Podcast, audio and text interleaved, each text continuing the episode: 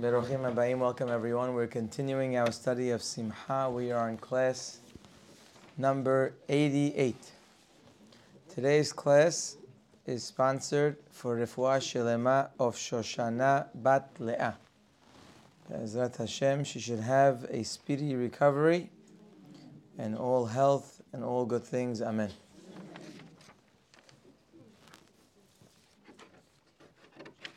We have been discussing the Amidah,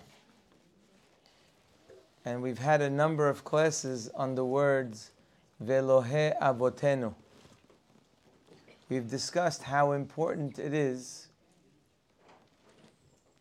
for our people to be a link in the chain of our history.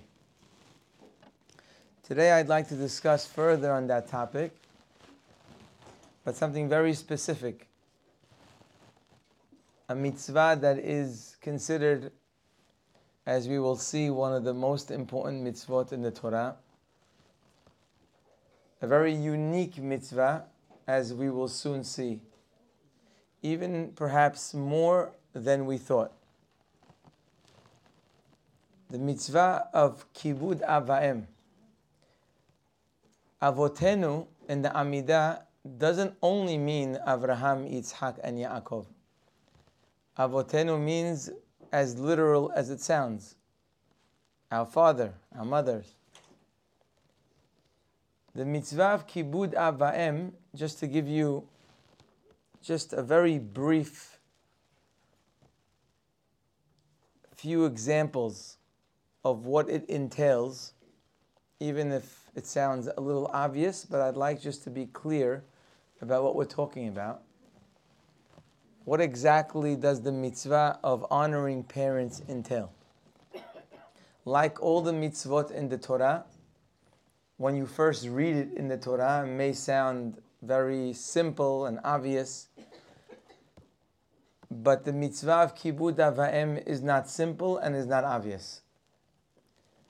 The amount of halachot that this mitzvah entails is something we would need many, many, many dozens perhaps of classes to be able to really understand the halachot properly. But again, I just like to give you a few principles of this halacha. In the Torah, the commandment is split up into two categories. We have a pasuk, one of the Ten Commandments, Kabed et avicha ve'et imecha. That mitzvah talks about honoring our father and our mother. Another halacha mentioned in the Torah is ish imo ve'aviv tirao. That a man or a person must be in awe of his mother and father. So the Gemara basically tells us examples of what each one of these pesukim are asking of us. So, for example, the Gemara says, "Ezehu mora ve'ezehu kibud." What does it mean to be in awe? We know what the word awe means. That's not what they're asking. They're asking, give us examples of how I show awe to my parents. Ve'ezehu kibud. And how do I show honor to my parents? Which means there are certain words that we use that if we don't attach examples to them, so they come out very beautiful and nice and sometimes sometimes poetic and they hit the heart and they're warm. But if we don't attach actions to them, they mean very little. So the Gemara is trying to make sure that we understand when we see the word honoring a father, it shouldn't just be like, oh, of course, I honor my parents and done. It should be something specific with actions, and or the same. So the Gemara says, which what is that? What does that mean? So the Gemara says mora. So the Gemara says, here's some examples of what it means to be in awe of a father or mother. Lo omed bimkomo which means that a person is not allowed to stand where a father or mother stand. What does that mean, where they stand? It means that if they have a specific spot in the house where they stand when they're with people, that's their spot. So a child, a son or daughter, is not allowed to stand in that spot because that would be considered a lack of awe, a lack of fear. Gemara says, "Velo yeshev bimkomam." You're never allowed to sit in your parents' chair if they have a specific chair, whether it's on the table, whether it's a couch, whether it's in at home, or it's in work, or it's in shul. A chair that is clearly known to be the chair of your father or mother one may not sit there. It's asur to sit there. It would be considered a lack of fear and lack of awe of a parent. The Gemara says, another example, Velo soter et devarav. You're never allowed to disagree with your parents. Which means if your father says, I think this is what we should do. You can't say, no, dad, I think we should do that. You cannot argue with your father or mother, and you cannot be soter, you cannot contradict what they say. Now, that, that applies in all areas, including learning of Torah. Now, that doesn't mean you can't give your opinion, but you have to be careful when you give your opinion that it's done respectfully and not as an attack on their opinion. So, for example, if your father says, I think you're allowed to turn on lights on Shabbat. So you would not be allowed to say, No, Dad, you're not allowed. You can't do that. That would be called soter et devarav. What you can say, and you should say perhaps, is, But Dad, I went to a class some time ago, the rabbi taught that you're not allowed to do that. So maybe we should look into it. I'm giving you just an example. The point is, you cannot just say you're wrong, even if he's obviously or she's obviously wrong. You must say it in a way that comes off not an attack, but as maybe informative or inquisitive, or, you know, I learned something else. I'm not sure if that's what they said. I'm not sure if that's what they meant. It has to be done in a respectful way. So you're not allowed, says the Gemara, to contra- excuse me, to contradict his words. Velo machri'o. Lo machri'o means you're not even allowed to say, I agree with you. You can't say, You're right. You're right, mom. You're right, dad. They're having a discussion with their friend and you say, Mom, you're right. Dad, absolutely correct. Can't do that. Because that's considered equating yourself to your father or mother. You're not in a position to decide if they're right or wrong. By saying you're right, that means already in your mind you're measuring who's right and you decided they're right. That is not appropriate.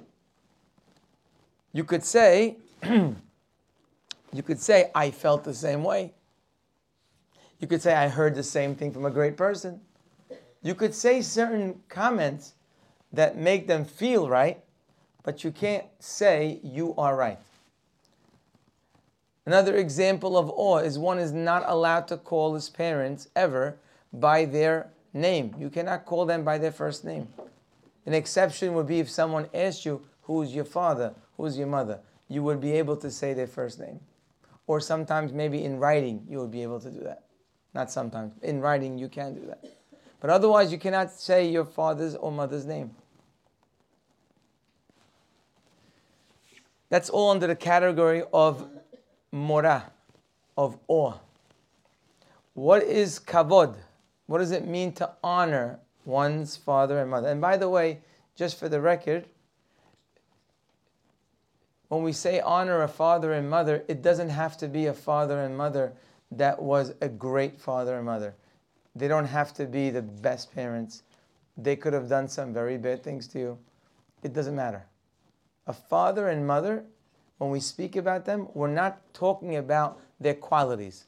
We're talking about the reality that biologically they're your father and mother. It doesn't matter how they treated you, how much they gave you, or how little they gave you. It doesn't matter if they cut you out of the will or did it. It makes no difference. It's irrelevant. They're your father and mother. That's what we're talking about. The Gemara says, kavod, honor, an example of honor. Ma'achil. Ma'achil means you have an obligation to feed your parents, which means if they need food or they need help to eat, or they need someone to go shopping for them, or they need someone to pick up something from the restaurant they ordered, that's included in ma'achil. You see, the morad, the first category, was all the things you, you're not supposed to do. Don't stand there. Don't sit there. Don't argue. Don't agree. Don't mention their name. Kavod is all about the things you're supposed to be doing. You're supposed to feed them. You're supposed to bring them a drink. If they ask you for something, you go ahead and you get it for them. If you feel like they need something, you're supposed to go get it for them, even if they're not asking you.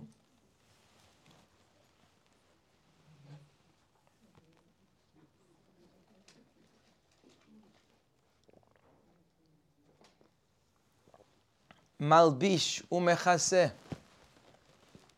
Comes to clothing. They need someone to help them. Machnis umotzi. Meaning you're supposed to escort them. If you see them walking down the street by themselves, you run there and you walk with them. You don't let your father and mother walk by themselves. All these are active actions of honor. The idea is you should treat them like you would treat the most important person imaginable in your life, and you see them, you don't let them walk by themselves the way you talk to them. There's a certain lingo that you would share with them, and of course, you would get them anything to make them happy and comfortable.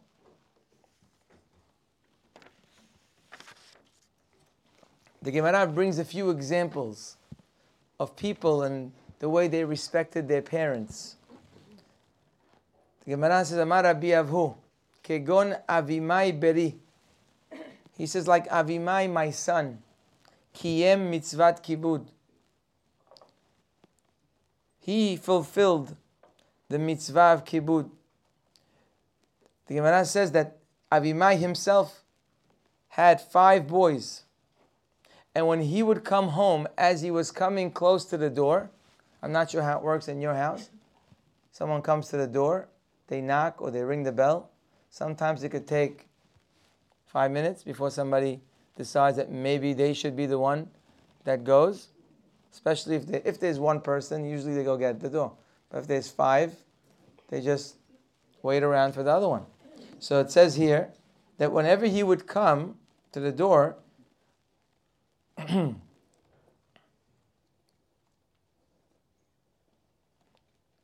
excuse me, meaning when his father would come. Avimai had five boys. When his father, Avimai's father, would come to the door. He had boys. They could have gone themselves and opened the door. But he would run himself. So imagine you have a home and you have all your children there, and your father or mother comes it would be easier for the little children to go and open the door. They're running around anyway. But Avimai would not allow that. Avimai would run to the door, lo et hadelet, and he would open the door. And not only that, until he would go to the door and get there, he would say, Yes, yes, yes, I'm coming, I'm coming, I'm coming. Because the person by the door doesn't know if anyone has heard his knock if people are coming or not. So even that little amount of anxiety that his father might have, he would spare him and he would say, I'm coming, I'll be right there, until he would come and open the door. The Gemara says that one time his father asked him for water. And by the time he got him the water, his father fell asleep. He was dozing off. The Gemara says, Vehimtin lo. So he waited. His father asked him for water. His father is waiting, well, he's sleeping. So he waited till his father woke up. And the Gemara says, Bentaim. So a person might say, What a waste of time. What a waste of time. You're sitting waiting for your father to wake up. When he wakes up, let him get the water. The Gemara says, Bentaim, in the meantime, it says, Kibel Avimai, Avimai, he got Siyata Dishmaya. Seems there was a Mizmor in Tehillim that he was troubled with or couldn't understand. Gemara says it was Mizmor Le'asaf in Tehillim. For, uh, for Avimai, a great Talmid Hacham, not to understand a Perek of Tehillim must have been something very difficult and it must have been very hard for him. That's his whole life. His whole life is Torah. Gemara says, during those moments when he was waiting for his father to wake up with the cup in his hand, Gemara says he got siyata dishmaya and he was able to understand mizmor le'asaf. He was able to understand something that he couldn't understand for a while. Famous Gemara about Rabbi Tarfon, one of the great Tanaim, one of the greatest Jews that ever lived. Gemara says Rabbi Tarfon, every time his mother wanted to go up on the bed, it was a little bit high for her. So the Gemara says that he would lie down and she would step on his back in order that it would be easier for her to step onto her bed. And every time she would come down, he would again go on his stomach and she would let him step on his back in order to come down. These are stories, these are classic stories in the words of Hazal, but in truth, there are so many stories, even till modern day, of people who excelled at this mitzvah.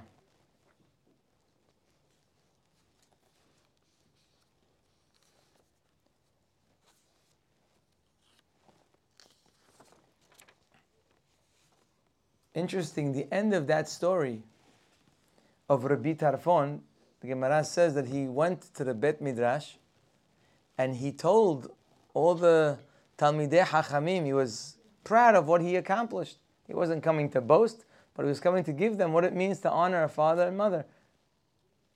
So he says, Look what I did. Every time she walks up, I would go down, she would step on me.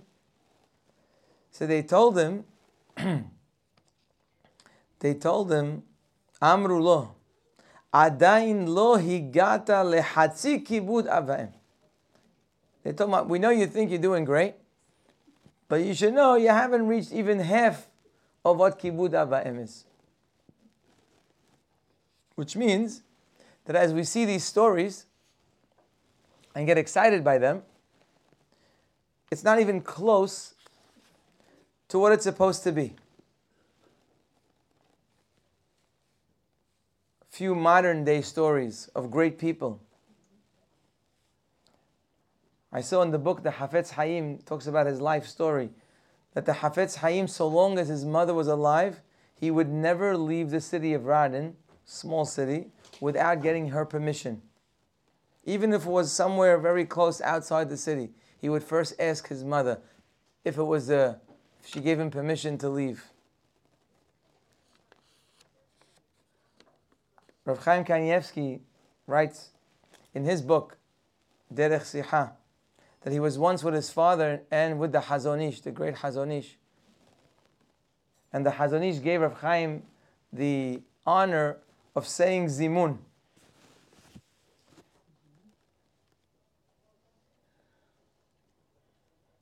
he didn't say, you know, he says Birshutchem. Or whatever he said, with your permission, I'd like to make the Zimun. After Birkat Hamazon, the Chazon Ish gave him a few words. He says, How could you say Zimun in front of your father? You don't say Birshut Avi Mori. You don't say with the permission of my father. You just say Zimun Birshutchem like everybody is the same. Your father's here, you have to mention Birshut Avi Mori. There is a halacha, by the way, in Kibud Avaim that you don't necessarily have to lose money for your parents. Which means if they ask you for money, you don't have to give them money. You have to give them your service. So it could be, for example, if they want you to buy something, you have to go buy it. But they could pay you for it. The money part, that's Michel Av, not Michel Ben. One time there's a story where Chaim Soloveitchik, Alav Shalom, that a Talmid Hacham came to him and told him that his father, who lives in a nearby city, is asking for him to come visit. So he told Rav Chaim that since it's going to cost him whatever money to get on a bus and travel to that city, and the halacha says that you don't have to spend money on your parents. It's a nice thing, but you don't have to. So my father's asking me to come visit him. It's going to cost me $200 because it cost me $1,000 to get there. Am I obligated to go and spend that money? So Rav Chaim says you're not obligated to go on the bus. But if you don't go on the bus, then you go walking.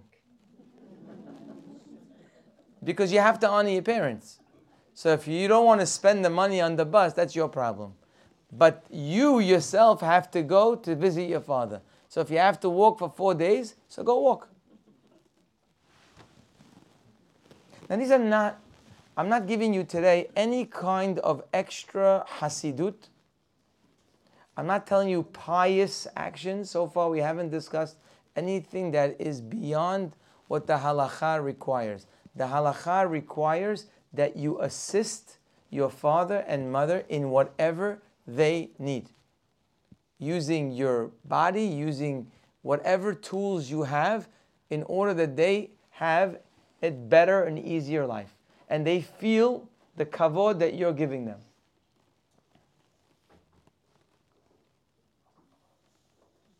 The Midrash says that this mitzvah is called or is branded as Hamura Sheba Hamurot. The word Hamur means very, very difficult. And it says this mitzvah of Kibud Avaim is Hamura Sheba Hamurot, which means there are certain mitzvot that are difficult in the Torah. There are some easier than others. And this one is the difficult of the most difficult. Now, probably you're surprised to hear that. Probably you're surprised to hear, really, Kibud Avayim is so hard? The only reason why we feel it's not like this is probably because we're not aware of the extent of our obligations to our parents. The Midrash says it's called Hamura Sheba Hamurot. I'm about to tell you something very shocking. The Gemara in Masechet Kiddushin talks about one of the greatest sages in our history. His name is Rabbi Yohanan. The Gemara says that Rabbi Yohanan, by the time he was born, his father already passed away, and his mother died at childbirth. So Rabbi Yohanan had no father and no mother. That's not the shocking part. The shocking part is what Rabbi Yohanan said after he learned the halachot of Kibud Avaim. You'll forgive me for this, it's going to shock you a little bit. Amar Rabbi Yohanan, Ashre, fortunate, mi shelo hama'an. Fortunate is the one who doesn't have parents. He says, I feel lucky that I don't have parents. Feel lucky you don't have parents. What does that mean? What is he saying? Gemara says, Rabbi Zera, another orphan, one of the great sages in our history. Rabbi Zera, Gemara says in Pe'ah, Yerushalmi, that he was once feeling bad about the fact that he didn't have parents, he couldn't fulfill the mitzvah of kibud avaim. But when he learned the halachot of kibud avaim, and he studied all the different requirements of kibud avaim, he says, "Thank God, I don't have a father and mother. I don't know that I would be able to do this." Did you ever imagine a rabbi in the Mishnah in the Gemara? These are from the greatest humans that ever stepped on the planet. Did you ever imagine? Could you imagine them saying, "Oh, it's raining on Sukkot. Thank God, I don't have to sit in the sukkah." Oh, there's no lulav and etrog this year. Baruch Hashem, one less headache. Would you be disappointed if you heard that? These are the greatest people in our history who would do anything to fulfill a mitzvah. Could you imagine Rabbi Yohanan saying, Fortunate I am that I don't have a father and mother? The reason why we don't say that is one of two reasons. Either we don't fulfill mitzvot so well, or we don't have any idea what this mitzvah of kibud avaim is asking from us. If you don't know what the mitzvah is, if you just read kabed et avicha vet imecha, I say, okay, great, I'm doing great. I call once a month at least. Once in a while, I say hello. I, I buy them a birthday gift every so often. Uh, uh, you know, like I'm doing good. I'm doing great. If you don't know the halachot, so you think you're doing great. Like Hilchot Shabbat. The Hafetz Haim writes in the Hakdama, in his, in his introduction to Hilchot Shabbat, he says, if a person doesn't learn Hilchot Shabbat, then it's almost a sure thing. I say almost out of respect. It's a sure thing that he's Mehalal Shabbat. There's no question. If you don't know Hilchot Shabbat, you just assume like what what could there be? Look, I don't drive, I don't turn on lights, I don't cook. Shomer Shabbat, I'm done. But you start learning halacha and you start realizing Shabbat is much more than those things. Shabbat is endless. So, but if you don't know, you don't feel like you're missing anything. And the same with kibud avaim. Ignorance of the halacha and the obligation allows us to feel that we're doing great in this area, while we may be very far from the requirement. Just to give you an idea in halacha of things that we wouldn't imagine is an obligation. It's actually brought down, this is written in Shulchan Aruch, in Hilchot Kibud Avaim.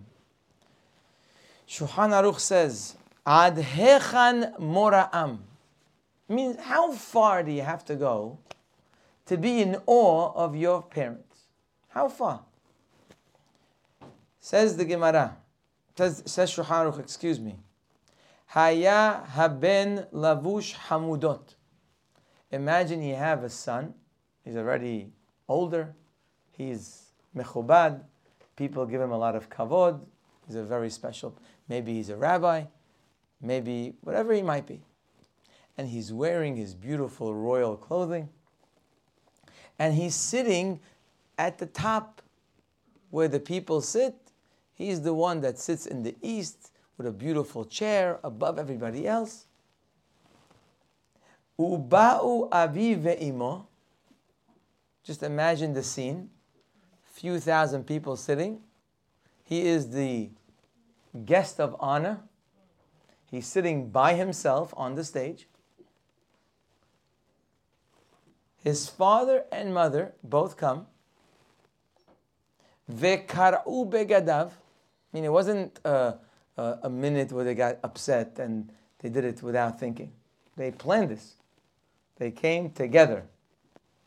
They went up on the stage where everybody's watching.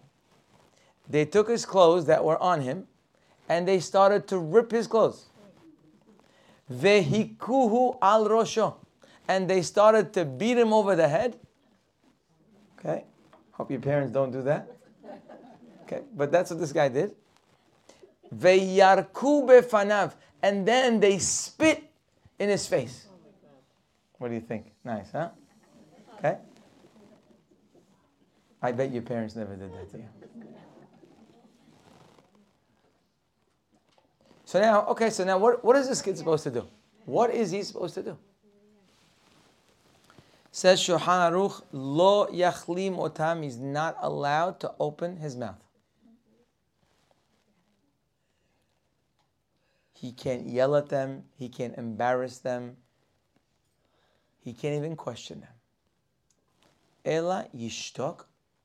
He's supposed to, if you can imagine this, he's supposed to sit there with his ripped clothes, blood coming down his face, spit coming down his mouth. Okay? And he's supposed to sit there and just keep quiet. Veira, and he should be in awe, says Shulchan of Melech Malchei Amlachim, of the creator of the world, Shetzivahu Bekach. You're doing a mitzvah, do not say or do anything that would hurt your parents, your father and mother. But they just beat me, father and mother. They just ripped my clothes, your father and mother. They spit on me, it's your father and mother. They embarrassed me in front of thousands of people, it's your father and mother. Do not open your mouth. Gemara says, Shulchan excuse me, says, Adhechan kibud avaim. So that was the awe. How far do you have to go to honor your parents? Says the Gemara, says Shulchan Aruch, afilu natlu kis shel zehuvim shelo. So here's imagine a fellow who's been working for 45, 50 years, and he's saving up money to buy a house. That's what it takes over here. You have to work 50 years to buy a house. Fine. 50 years he's working, he doesn't have a bank account, he keeps all the money in the pillows, okay? He puts it somewhere in the, uh, you know where it goes, okay? So he's saving up all the cash. 50 years, the guy hasn't spent a dollar. He spends basic, very simple, very simple life. All the money he makes, he puts it away. He's waiting to buy a house. 45 years later, finally, he saved up some money. Come his father and mother. They take all his money. They go to the beach. and they throw all his money in the water. Gone. Baruch Dayan Ha'emet. The money is gone. 50 years of work saving up for his house, the money is gone. Okay, now what? What are you supposed to do? Now, I don't know. I'm not going to answer you you would do. You probably throw them in the water with the money. And by the way, if you did, people would say, hey, we understand. It makes sense. Shulchan Aruch says, halacha le'ma'aseh. This is not hasidut. This is not like extra piety. Oh, wow, look what the guy did. No, this is the requirement. Lo yachlimim.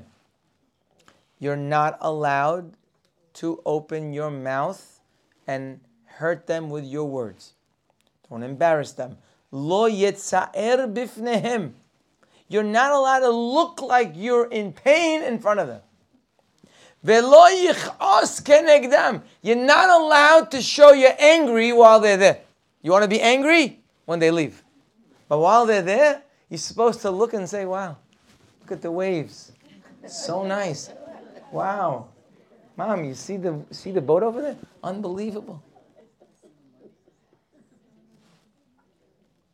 You can't even show anger in front of them. You're very angry, but not while they're there. Ella yekabel gezerat katuv veyishtok. Rather, you accept the halacha and keep quiet. maybe we're getting a little taste now of why Rabbi Yohanan says, I don't know that I would have been able to fulfill this mitzvah. It's called Hamura Sheba Hamurot. It's the hardest of the hardest. And if we don't think it's so hard, it's only out of ignorance of the halacha. We just don't know. How many times have we already messed up? just by learning a few halachot where we yelled or screamed or answered back or showed anger or had a had an attitude or or silent treatment or we ran to our room and we wouldn't all one by one attitude after the other. It's not according to the mitzvah of kibud avaim. Kibud avaim isn't a gift on a birthday or anniversary. It's also a gift. It's not once in a while you call up and say hello. It is so much more than that. Shulchan Aruch himself writes, he doesn't do this by other halachot. He writes in Hilchot Kibud Avaim, Tzarich lizaher me'od bekibud aviv ve'imo, or bechavod aviv ve'imo. You have to be very careful in this mitzvah. He doesn't usually say that. When you open Hilchot Shabbat, he doesn't say you're supposed to be very careful in Hilchot Shabbat. But here, even Shulchan Aruch realizes that A, it's not so easy, and B, you may not know what to do. So you better start learning. Li Zaher means start learning. How could you be careful if you don't know what you have to do?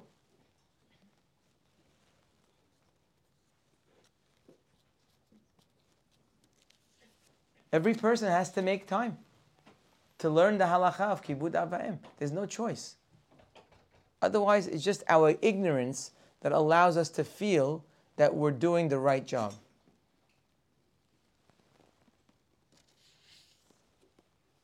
We mentioned the Hazon Ish before. Allah Shalom.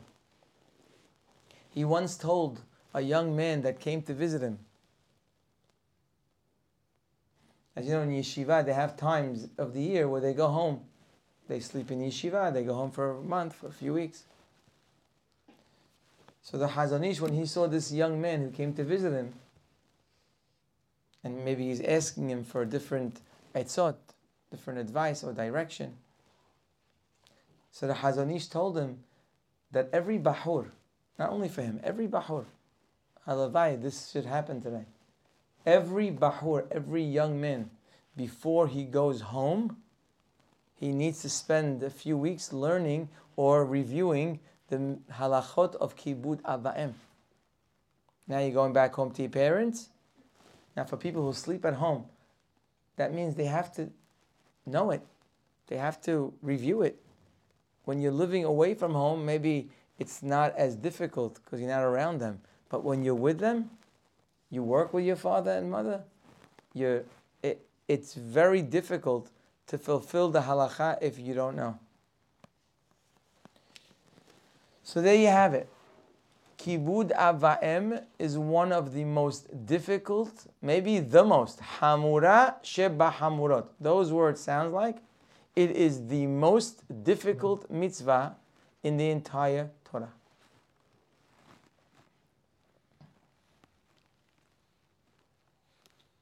There's something else that Kibud Avaim is most at. It's not only the most difficult, but it's also the most logical. Because everybody understands when they hear the mitzvah of kibud ava'im. Everybody, I mean every Jew, I mean every goy, I mean every person of every age understands the logic of this mitzvah. Nobody questions the mitzvah of kibud ava'im. It's not a hok. It's not a mitzvah that's hard to understand. It's a mitzvah that everyone's brains, as long as they're normal, they understand the obvious reason why I have to honor my parents, why I have to be in awe of my parents.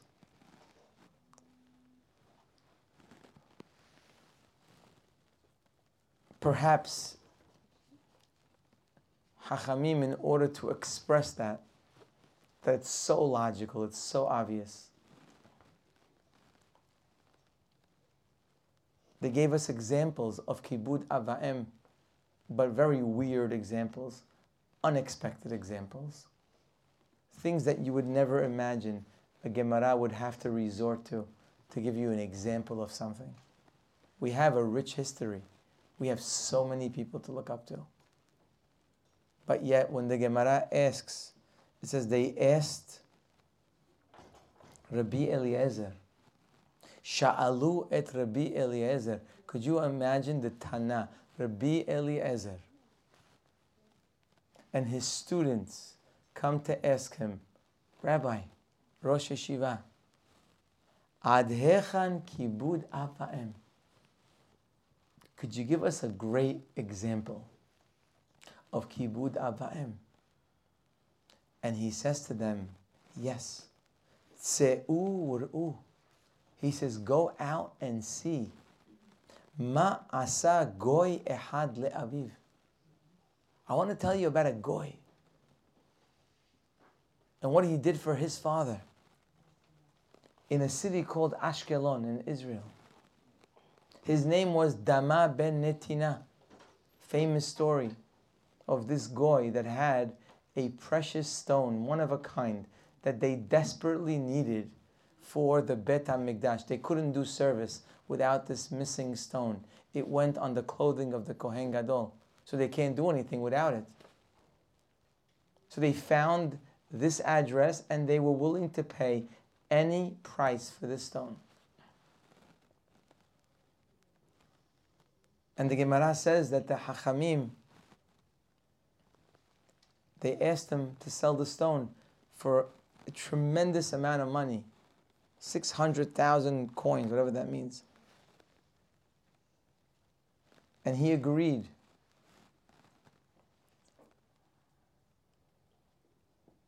But when he went to get the keys for the safe, he realized that his father was sleeping on top of the keys.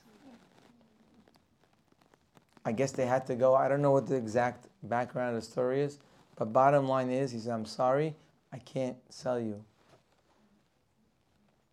It seems from other sources they offered him more money. He wouldn't do it. He wouldn't give his he wouldn't wake up his father. Rabbi Elazar, Eliezer, when he wants to teach his students about some great example of kibud avaim, he went to a goy. He, he couldn't find a Jew. He couldn't find Rabbi Tarfon. He couldn't find stories in our history. Why would you do that? Nothing, nothing against the goy, but we have our own rich history. Why do you have? If someone is great in your family at giving charity, and your children ask you, could you give me an example of someone very charitable? It's not nice to say the guy next door. If your father is charitable, what are, what are you going to next door for? Why is Rabbi Eliezer quoting a story that has to do with a goy who did a great thing? But we have our own history, our own people.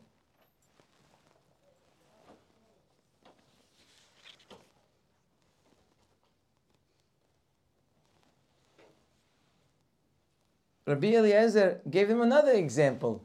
And guess who? Same guy. Dama ben Netina. Another same same goy. Says one time he was uh, sitting amongst the very hashuv people in Rome, this Dama ben Netina. And he was wearing all clothing of gold. He was obviously a very wealthy man. And suddenly his mother came she wasn't 100%.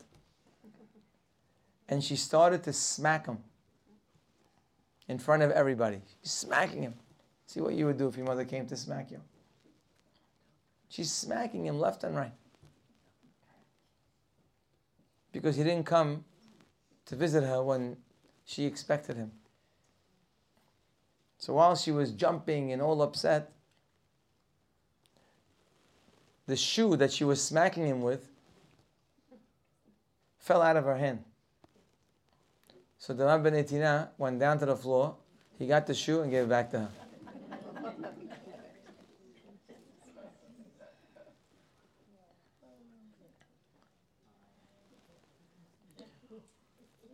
Why the choice of goyim? So perhaps it's like the Maharal says. The Maharal says that as we know, there are different kinds of mitzvot. There are mitzvot that are hukim that we can't understand what, what, why, why Hashem would want this from us. And then there's mitzvot that we do understand. It's called a mishpat. It makes sense. I understand why I have to do this, why I can't do that. The Maharal says that the classic mishpat is kibud avaim. And perhaps that's why when they asked these great people, give me an example of kibud avaim, they went to goyim. Perhaps they wanted to show them that this is something so obvious, so simple, that even goyim understand that this is an important part of our lives. He specifically went to the goy so he could show them this is not, you don't have to be Jewish for this. It's so obvious that even a goy is able to understand the profound obligation of a, of a child to his parents.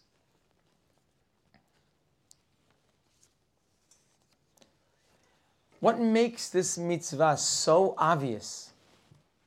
Why is it so obvious that even a goy like Dama ben Netina understands how far you have to go? He doesn't just understand that you have to honor your father and mother. He understands how far you have to go. That there's no red line for a father and mother as far as you're concerned. Well, the Hinuch says, Sefer HaHinuch writes, that this mitzvah is all about hakarat hatov. It's about recognizing the kindness and all the good, and not to be a person who is called in Hebrew a kafui tova. A kafui tova is someone who doesn't appreciate what people do for him. And says the Sefer HaHinuch, person has to realize that his father and mother is the reason why he is even alive. So even if your parents only gave you life and nothing else, they gave you the gift of life. For that, you are eternally indebted to them. He says not only that, usually parents not only bring him to the world, but they also toil for him while he's young, they take care of him. So the mitzvah of kibud avaim is so obvious to even a goy because it's so obvious that when people do you a favor, you reciprocate. You say thank you when there's nothing to do, and when you can, you give back. And the more they do for you, the more you have to do for them. And if they give you life, so then there's no ceiling on what you have to do. You got to give everything you can, and there's never a situation where you cross that line of disrespect.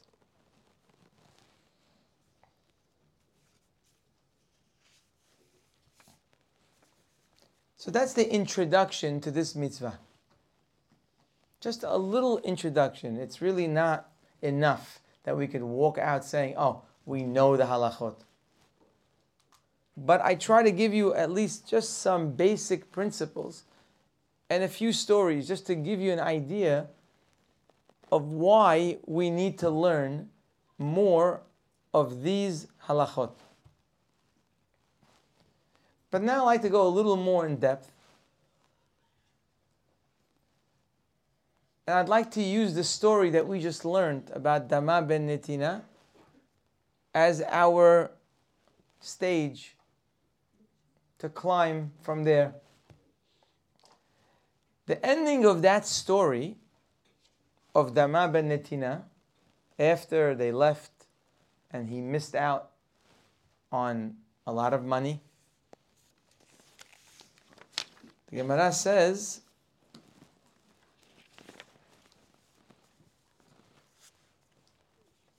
I'll read for you the Gemara.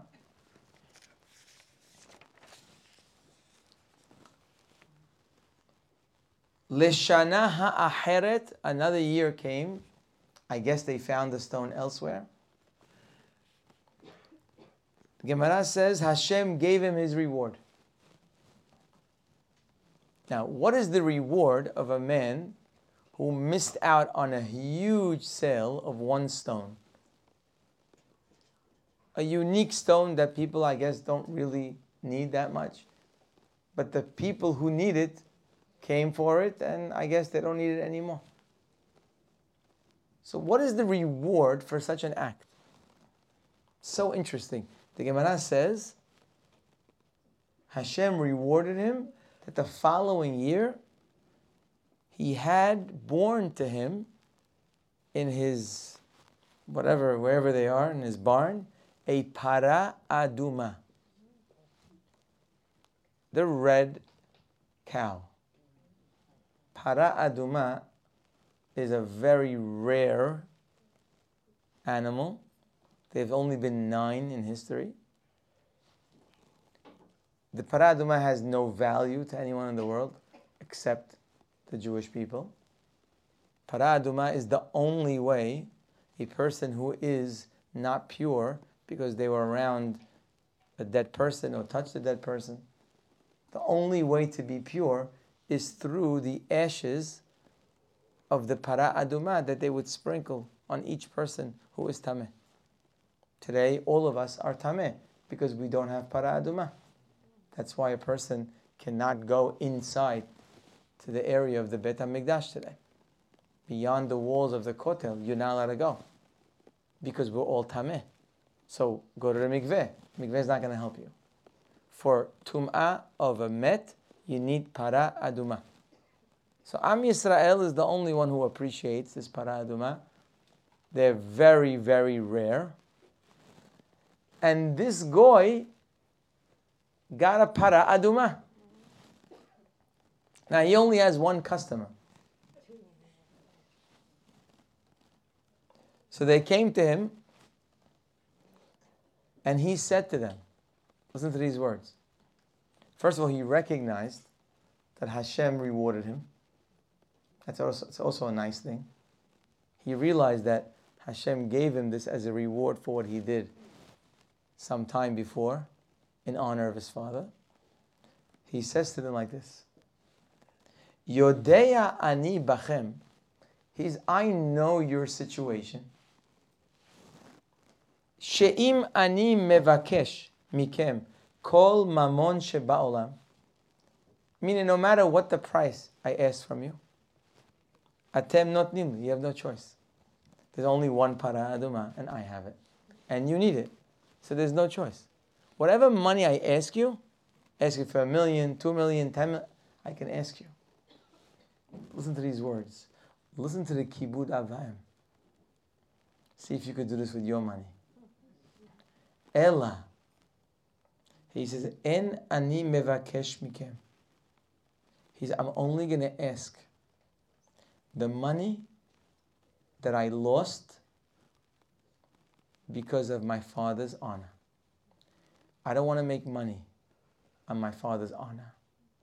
Whatever price we agreed with for the stone, that's what I'm going to give you. Because if I make more money than the stone, that means I benefited from the honor that I gave my father. And I don't want to benefit from the honor I give my father. That's something I do for my father. It's not a financial gain. That's, that's an unbelievable story.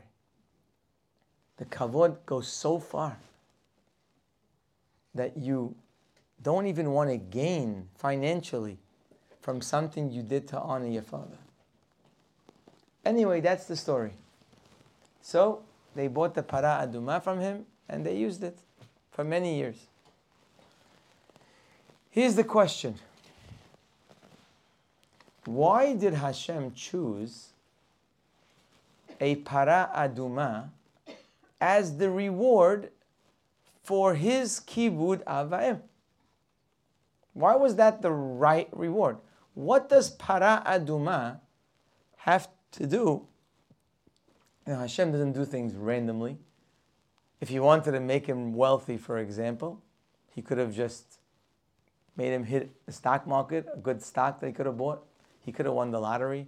He could have ended up with all kinds of precious stones or for Hashem to reward him, Hashem is not short-handed. So what did Hashem do? He rewarded him through a para aduma. Why? That is today's question. Why is the reward of the goy's honor of his parents a para aduma? So a para aduma, like you all know, is the classic example of a hok. Hok is a mitzvah that when we read about it, when we hear about it, we don't understand it. Here is a man who is tameh, not pure. He needs the paraduma. A pure person takes the ashes of the paraduma, sprinkles on the person who's tameh. The tameh becomes tahor. The one who is impure becomes pure. And the one who was pure and sprinkling on him, the one who was working with it, he becomes tameh. What does that mean? How could something, how could something that makes people who are tameh tahor, how can it turn someone who is tahor to become tameh? That's one of the questions about para aduma. It's hard to understand. That's why it's called hok. Zot hukat HaTorah. It is a hok of the Torah. A hok means a mitzvah that we're not going to understand it. The ones working with the ashes, they become tameh. The one who got the ashes become tahor. How does that happen? But you should know that not only the hukim of Am Yisrael are, are hard to understand, even the ones we understand are also hard to understand. What do I mean by that? You have mitzvot that are easy to understand. Kibud Avayim is an example. It's easy to understand. But don't think because you understand it, so you got to the bottom line of what this mitzvah is all about. Don't assume when you understand a mitzvah that is a mishpat, don't assume that because you understand it, that that is the end all reason for that mitzvah. Meaning, even in the mishpatim, there's so much depth to the mishpatim that in reality, a lot of the mishpatim, a lot of the parts of the mishpat, you also don't understand. Here's a classic case, kibud ava'em. Kibud Avvaem is a mitzvah that everybody will say, I know why. You have to honor your parents. You owe them your life, like we mentioned before. Like the Hinuch said, it's so obvious, it's so simple. So you might walk away thinking, oh, I got it. But be warned that you didn't get it. If you walk away today from this class thinking, that the mitzvah of kibud ava'em is about you showing appreciation to your parents, and that's the benefit and that's the gain, and therefore you have to work on it, and therefore you have to teach your children how to have kibud ava'em because you don't want them to be also people who don't appreciate. If that's what you walk away with today, so you're walking away with very little in your hand. It's like a nuclear bomb that I just gave you a little bullet from the bomb when we understand the mitzvot, we must realize that it's only a small reason behind that mitzvah and it has much more than we imagined. That's why the Pasuk says, Zot hukat ha-Torah. When it introduces the mitzvah of the para aduma, the introduction is not Zot hukat, this is the law of the para aduma. No. Zot hukat ha-Torah. Why does it say Zot hukat ha-Torah? It's not the hok of the Torah. It's the hok of the mitzvah of para aduma.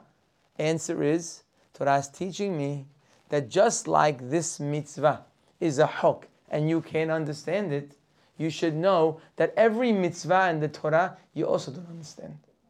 What you understand of it is something very small to compare to what it really is. When you keep mitzvot, you should keep them as a hok, even if you understand them. Got it? One more time.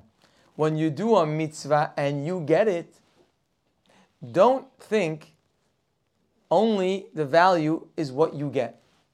There's so much more to the mitzvah, and there's so much more you can gain from the mitzvah. And when you only do it because you get it, you're missing out on something much bigger. The Aruch HaShulchan says such beautiful words. He says, the Pasuk says,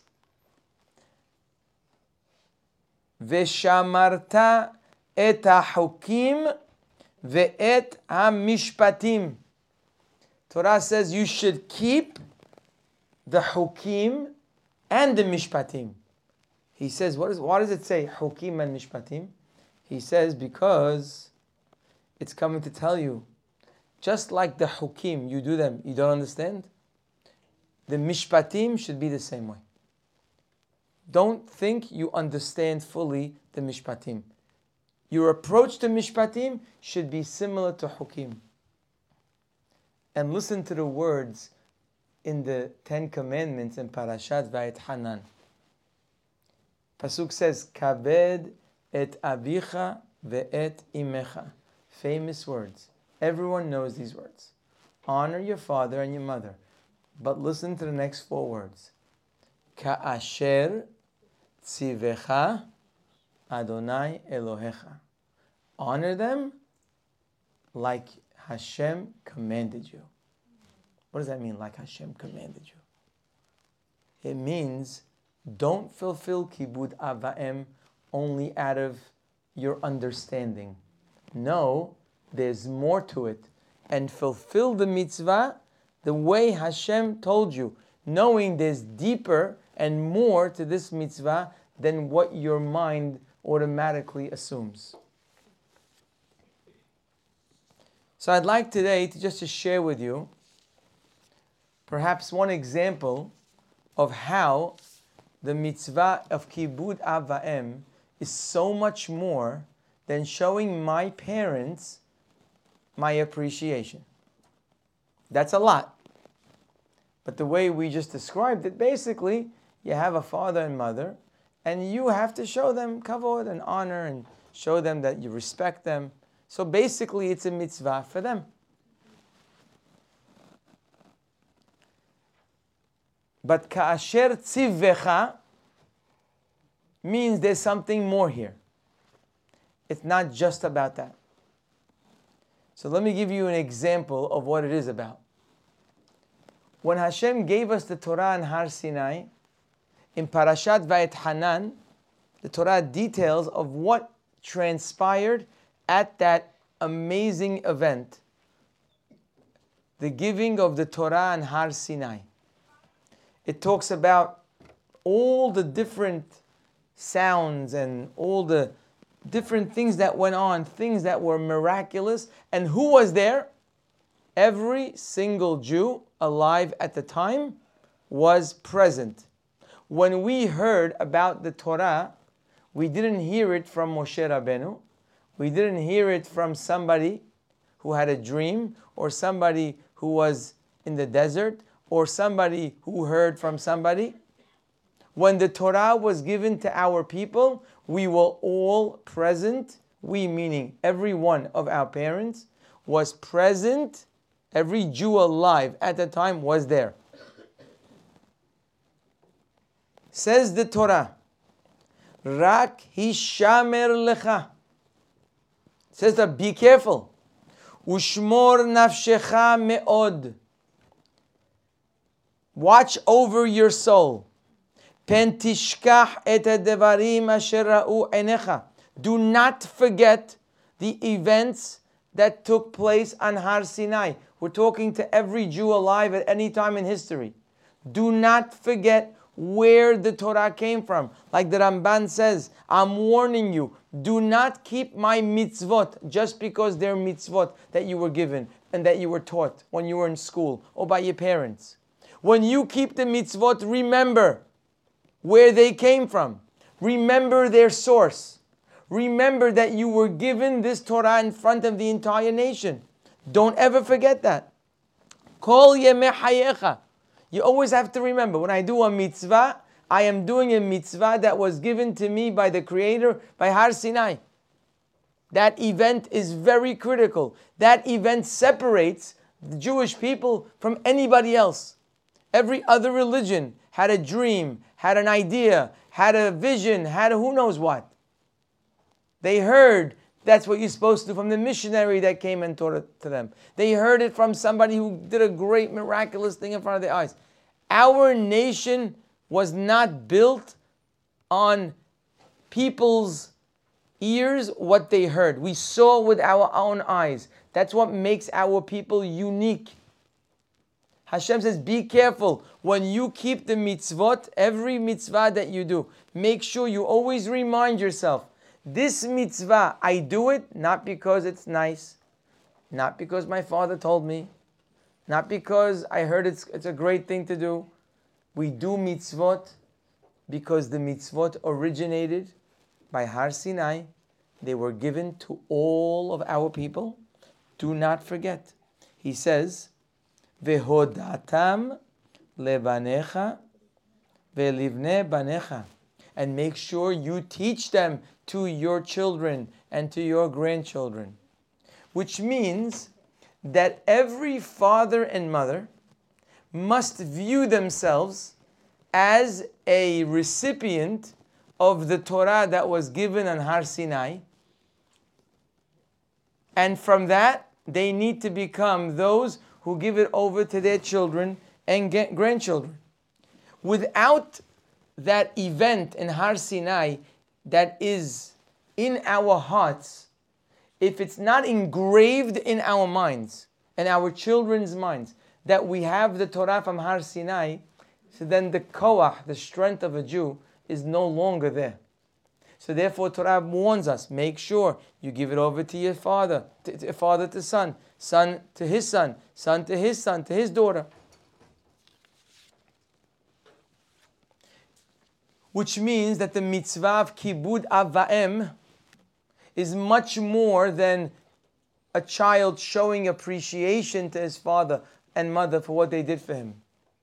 The mitzvah of kibud avaim is the mitzvah that holds our nation together. The mitzvah of kibud avaim is the reason why your son is going to stay connected to Har Sinai.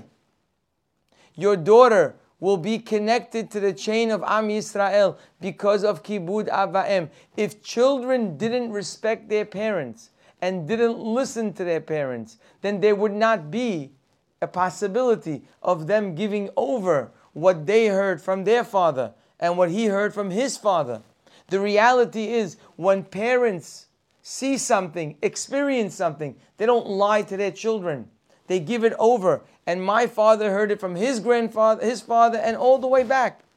But only kibud avaim, only that awe and respect that I give my parents allows me to become a recipient of their information, of what they teach me.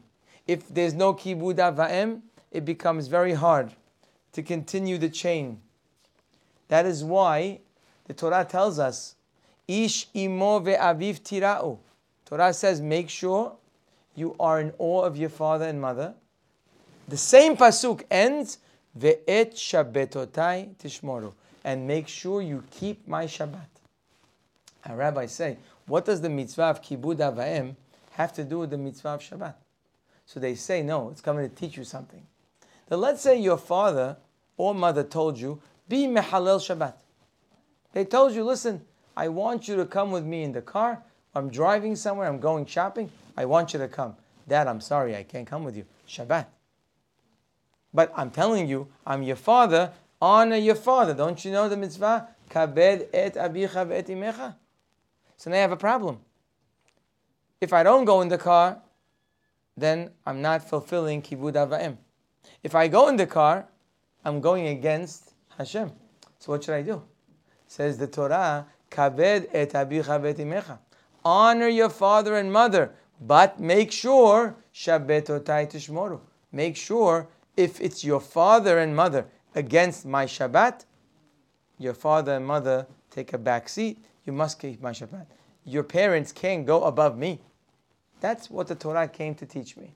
Make sure your parents don't, don't go above me. The Meshech Chochmah asks, Isn't that obvious?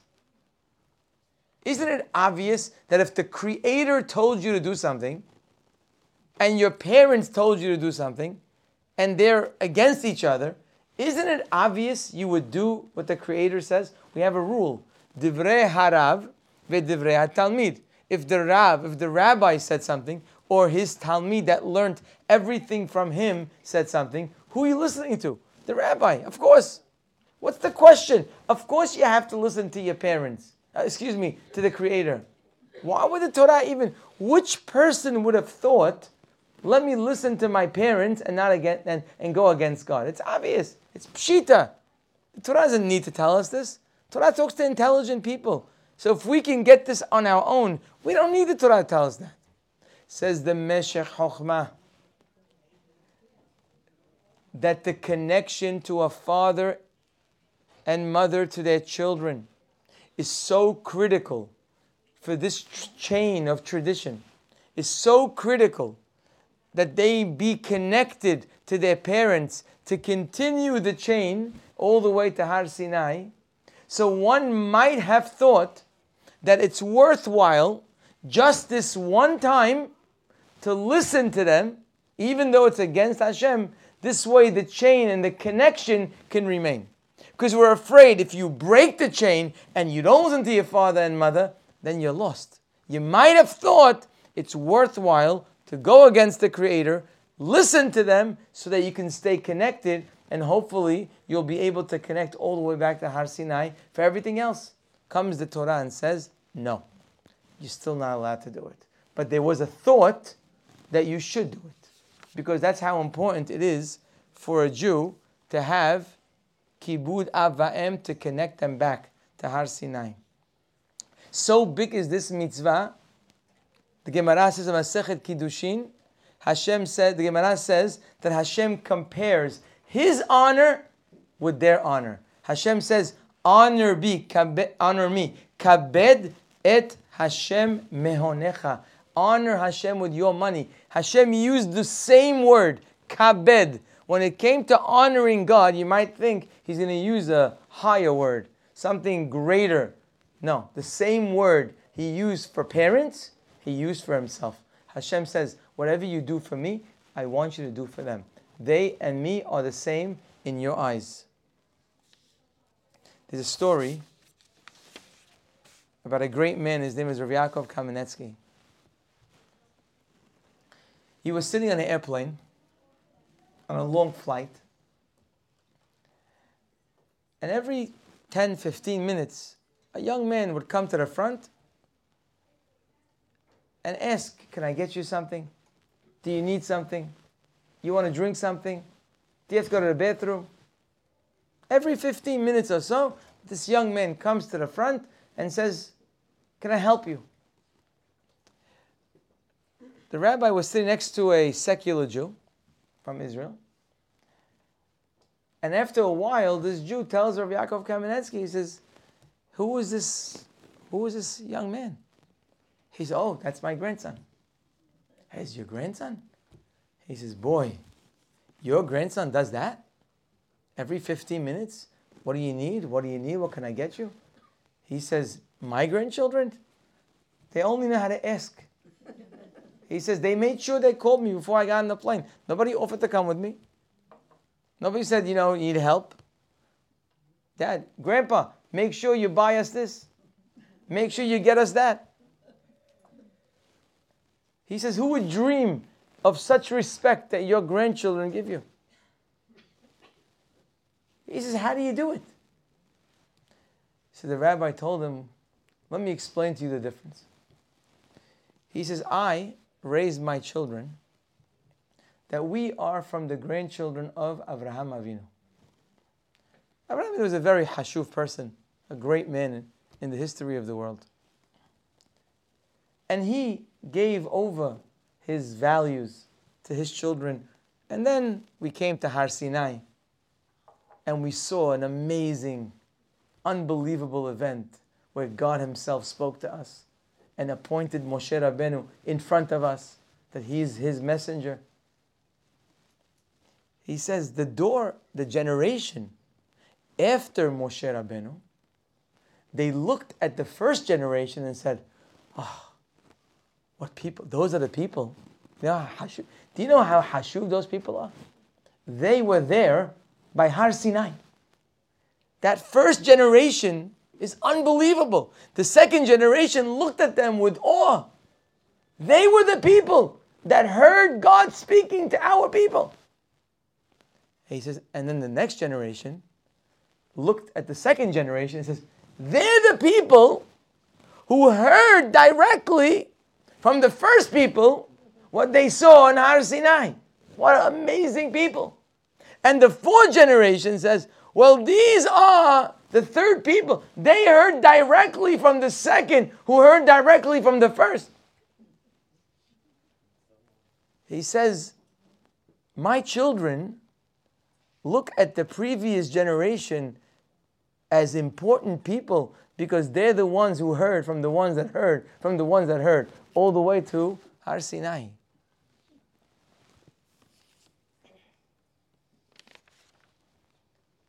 He says, But you, on the other hand, you raised your children that we came from monkeys. And through accident, things just got upgraded. He says, So why would your grandson give you kavod? He says, In his eyes, you connect him to a monkey he doesn't look favorably at the guy who connected him to the monkey before him. In the world you live, the world is getting better. People are getting more advanced. It's no accident that your grandchildren do not give you the proper respect because you taught them that the newer generation is more hashuv than the one before them. Our hinuch is Elohe Avotenu. We teach our children when we learn about the Rambam. We the Rambam. Wow, he was such a giant. The Torah he learned from his rabbi, the Rif, the Rif. Oh my goodness! And then you go down to the Bet Yosef, the Bet Yosef. What a giant! You go back, you go to the Gaon Vilna, you go to the Ben Ish Hai, you go the way we look at the people before us, the older they are, the more hashuv they are. And the ones that are next to us are the ones that connect us to that greatness. Of course, we have kavod for our parents and for our grandparents. That's one of the depths of kibud avaim. It's much more than giving kavod to our parents. Actually, Kibud Avaim is much more about the child himself. It's much more about what he needs. That is why the mitzvah of Kibud Avaim is on the right side of the Ten Commandments, not the left side. There's five and five. The left side is all mitzvot ben adam lahavero, between man and man. The first side all has to do with man and God. But Kibud Avaim is on the right side. If it was only about appreciating a father and mother, it would be on the left side. That's ben adam lahavero. But in reality, kibud avaim is the essence of the existence of our people. It is what connects us to Har Sinai and to God Himself. If we don't have children that honor their parents, there will be no Jewish people. There will be no Jewish tradition. There will be no connection to our great history. Kibud Avaim, when your parents, when, excuse me, when our children are not honoring us, it's not just, oh, we feel bad, they don't appreciate us, they don't know what we do for them. That's the least of it. That is the least of your issues when your children don't honor you. When your children don't honor you, they have one foot out of our religion. They're walking out without even realizing it because you are the conduit for them and their connection to our history. Just to show you, I was going to finish off with this. Just to show you how critical this point is for us. You know, when Hashem created the world, He created the world with a purpose. And the purpose is that there would be people, whoever would choose, a nation that would choose, to become not just a regular human, but would be a godly people. That means they would be able to live a life that is sublime, a life that is way above what normal humans expect of each other. Godliness. It was a choice that people would have to make. Who would choose to become that nation? When we open Bereshit, Hazal tell us, Bereshit, because of Reshit, Am Yisrael is called Reshit. Because of Am Yisrael, the Torah was give, the, the, the world was created. But don't mean, don't make a mistake. It doesn't mean Hashem already had us pegged when He created the world.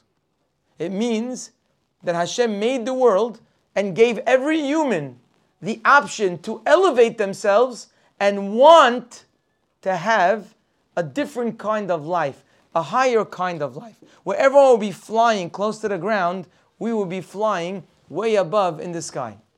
That would be a choice that any nation would make. And the world started. From Adam, any one of his children, or all of them, could have been that nation. But they messed up. This one messed up. This one messed up. There were some individuals that did great things in the old history, but their children didn't follow. So they were knocked out. It couldn't be that one. It couldn't be this one. And then finally, he got to the flood, the Mabul, and that's it. The, the world was no longer even relevant for even waiting for somebody. The world had to be destroyed.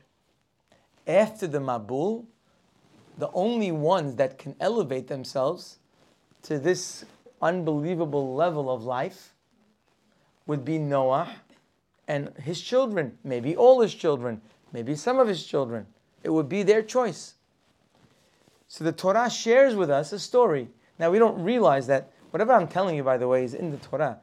When the Torah speaks, it tells us specific events in history so we understand why Am Yisrael became Am Yisrael. We weren't chosen out of a hat. It wasn't a lottery choice. It wasn't favoritism. It was the Creator waiting for generations of who would elevate themselves and who would want to have this lifestyle. So, tells us the story of Noah. When Noah left the Teva, Torah says that at some point he was drinking wine. First of all, Noah, Vayahel Noah, Ish Ha'adama, Vayita Karim. The Torah right away says Noah could have been something. Haval. It says by Moshe Rabbeinu, he was Ish HaElohim, which means he was a godly man. Noah, Pasuk says, he became Ish HaAdama. Hashem saved him. That means he had a possibility. He became an earthly man. Not a bad man, but an earthly person. What did he do? Remember, he was the one saved. That means he's a good guy.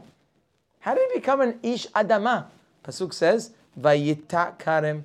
The first thing he planted in this new world, he planted a vineyard. Now, a vineyard is nice, it's important. We make kiddush on wine. Every time we have a wedding, we make a beracha on wine. Every time we have a milah, we make a beracha on wine. Wine isn't a bad thing. So what's wrong with Noah planting a vineyard? Why is that so bad? How does that make him an ish adama? Answer is because that's not how you start. Where's your priorities? That's how you start the new world with, with, with wine. I, I think of myself as a mashal. A new couple gets married, and they're going shopping for the first time to fill up their empty home. They have no food, they don't know what shopping is. They never saw a bill. They can't believe what's about to happen to them. They go into the supermarket and they have they need everything. So they're just putting stuff on the wagon. One wagon, two wagons, five wagons. Could you imagine when they walk in the store that the husband runs to the liquor section and says, "Hold on, hold on, I gotta get the, let me get the wines, the whiskeys, uh, the." the uh.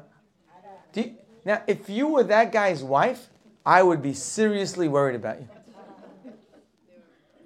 Now, not because he bought wine, but if your house is empty and you're about to fill up food, the first thing you do is wine. That means your priorities are messed up. Noah, the first thing he planted is wine. He became, with those priorities, imagine one act shows about who you are. It wasn't the act, it just showed where you are in life. Sometimes in life, you do something, it's not about what you do, it just shows where you're, where you're holding in life. If you did that, then your head is somewhere else. The Torah says, You, sir, are an Ish Adama. So you have lost your ability to be the father of this great nation, whoever it would be, but you're not going to be one. And now he has three boys Shem, Ham, Yefet. Okay. Any one of those three could, remember, if all three don't become it, or none of their children, the world has no purpose. So now, which one of those three would become from them the chosen nation? Well, the Torah tells us a very simple story. It says that Noah, after that those grapes grew, he made wine from them. It was very good wine. It was so good that he got so drunk. The Torah says that he got so drunk and he was in his tent, in his tent, not outdoors, in his tent, privately exposed. The Pasuk says that Ham saw, he went in the tent, can't blame him, he didn't know. He went into the tent and he saw his father exposed. Hazal tell us he did something so terrible. I mean, you could understand him, unfortunately. It's a financial matter.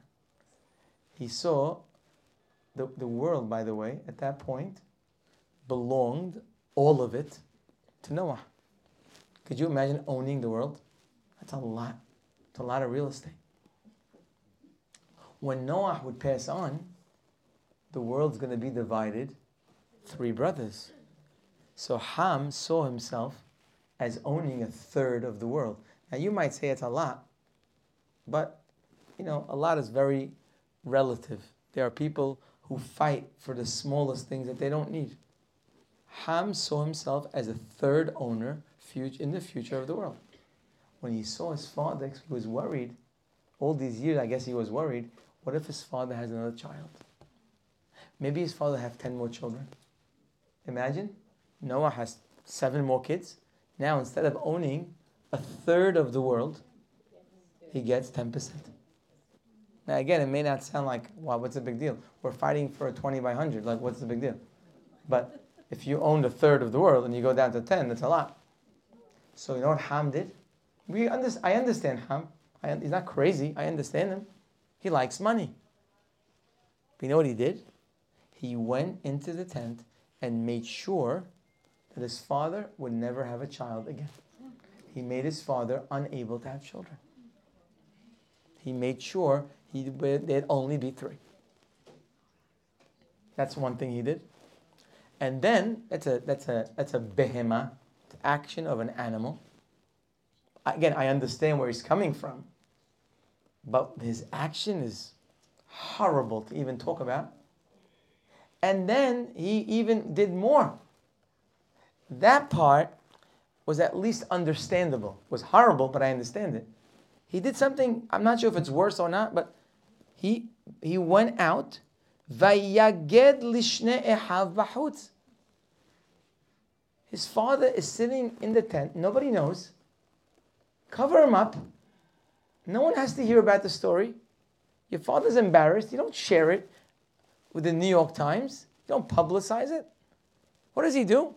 Ham, after he does that, he goes outside to me. That might be even a little worse. Because at least in the first one, he gained something. Here, he went out and started to tell his brothers about his father, how embarrassing their father is in the tent exposed. What do you have to tell them that for? What did you gain from that? Ham acted like a behemah. What happened when his brothers found out? Look at this pasuk. The Torah writes a story not to give us a historical view of Noah's time. The is telling us how the world developed and how we are here and why others aren't here. Pasuk says, Vayikah Shem Vayefet. Shem and Yefet took et hasimla. They took a article of clothing. Vayasimu al shechem benehem. They put it on their back. Vayelechu ahoranit. And they walked backwards. Vaychasu et ervat avihem. And they covered their father. Ufnehem ahoranit. Which means when they got there, they didn't turn their face. They left their face turned the other way and they covered their father without looking. Ve'ervat avihem lora'u. Notice the word vayikah. Vayikah is singular. Usually, when you talk about two people doing something, it was Shem and Yefet. So it should have said Vayikhu. But the Pasuk says Vayikah. Why does it say Vayikah? Hazal come and tell us the reason why it says Vayikah. Limed al Shem, says Rashi. It's coming to teach us that Shem was the one that initiated Shenit ametz b'mitzvah yoter miyefet. Yefet, he acted properly, but he wasn't doing it with the same whatever energy, want, desire like Yefet. Shem was on a different level. So Ham acted like a behemah. Shem was awesome. Yefet helped him. When Noah wakes up, Vayikatz Noah he woke up from his wine. And he knew what happened. Vayomer, and he says, Arur Kenaan, regarding Ham, he was the father of Kenaan. He is cursed. Not that he cursed them. A father doesn't curse his children. Arur is describing a man who is cursed. Arur Kenaan. What kind of behemah are you acting like? What is that? So what does he do? He blesses him. Sounds like a curse, but really it's a blessing. He tells him, Eved avadim. You your lot in life is to be a slave. Now, we may look at that and say, oh, how horrible. You, you tell your sons to be a slave. But let me tell you something. If you're a behemoth and you don't know how to live life normally on your own, there's nothing better than being a slave for someone who directs you. Slavery is not what we think, where we take a, a, a chain and, and, and beat people and hurt them and, and, and take advantage of. God forbid. In Judaism, it's not a slave is. A slave is someone who has a master, who is of refined character, a beautiful person, who's able to direct the Eved to live a good life. Just like a mother and father, when they have a little child, a little child is not capable of being anything special at that age. So you have a father and mother that have to direct them. There's no choice. Noah says, You, sir, are not with this midah, with this character that you have, and the DNA you're going to give your children, you're not going to make it in this world. You need someone who is going to be your master. You need a father and mother to guide you through your life. If you have that, you'll be fine. Having you live without a master is a very dangerous thing. You're going to start stealing, you're going to start raping, you're going to start doing all terrible things. You need to be an Eved. An Eved is what you are going to make, is how you're going to make your life successful. So, not a great thing, yes, but it's also the right thing for someone who needs it. That was Canaan. That was Ham. Vayomer, and then he says, he turns to Shem. And he says, Baruch Adonai Elohe Shem. Blessed is the creator, the God of Shem. Meaning, what Shem did and the way he did it, there was a godliness to his behavior. It wasn't normal. It wasn't regular. It was wow.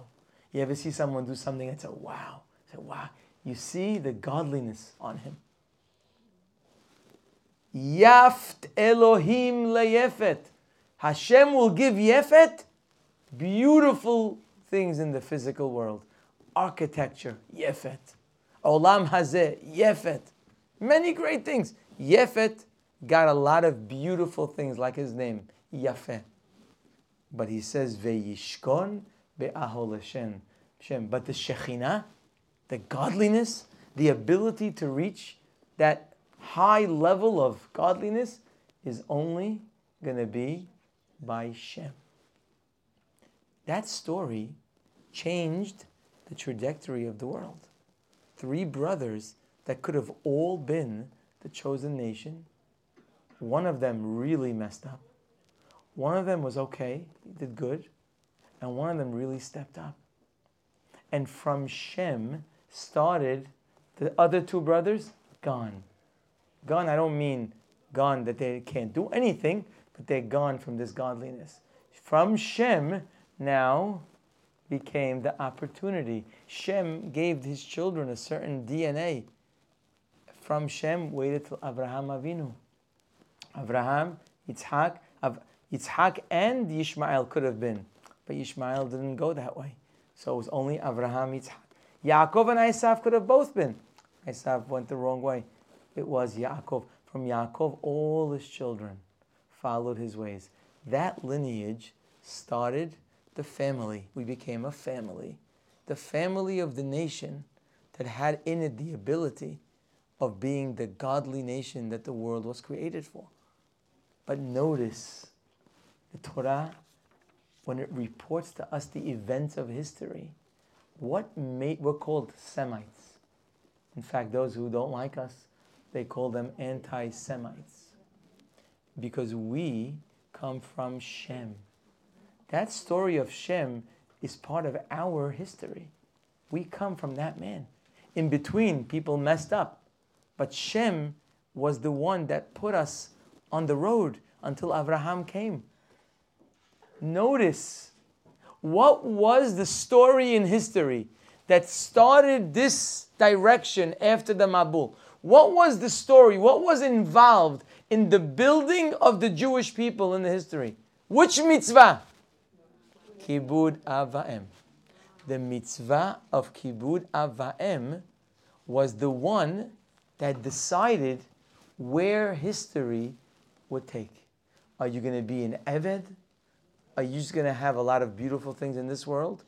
Or are you going to live up to that godliness? It could have been other mitzvot, but the mitzvah, the Torah says, this was used by the Creator as the litmus test of where this nation would go. And that mitzvah is kibud avaim. Kibud avaim is much more than I have to be nice to my parents. They had me. I owe them. It's so much more than that. It is the beginning of our people and it is the continuity of our people. Children who respect their parents will never go off the path of our history when parents don't respect their parents or are not taught how to respect their parents, you're living in a very dangerous type of situation. We need to teach our children about Kibud Avaim. Hashem, next week we'll go a little bit more into that part of the subject. Baruch Adonai le'olam, amen ve'amen.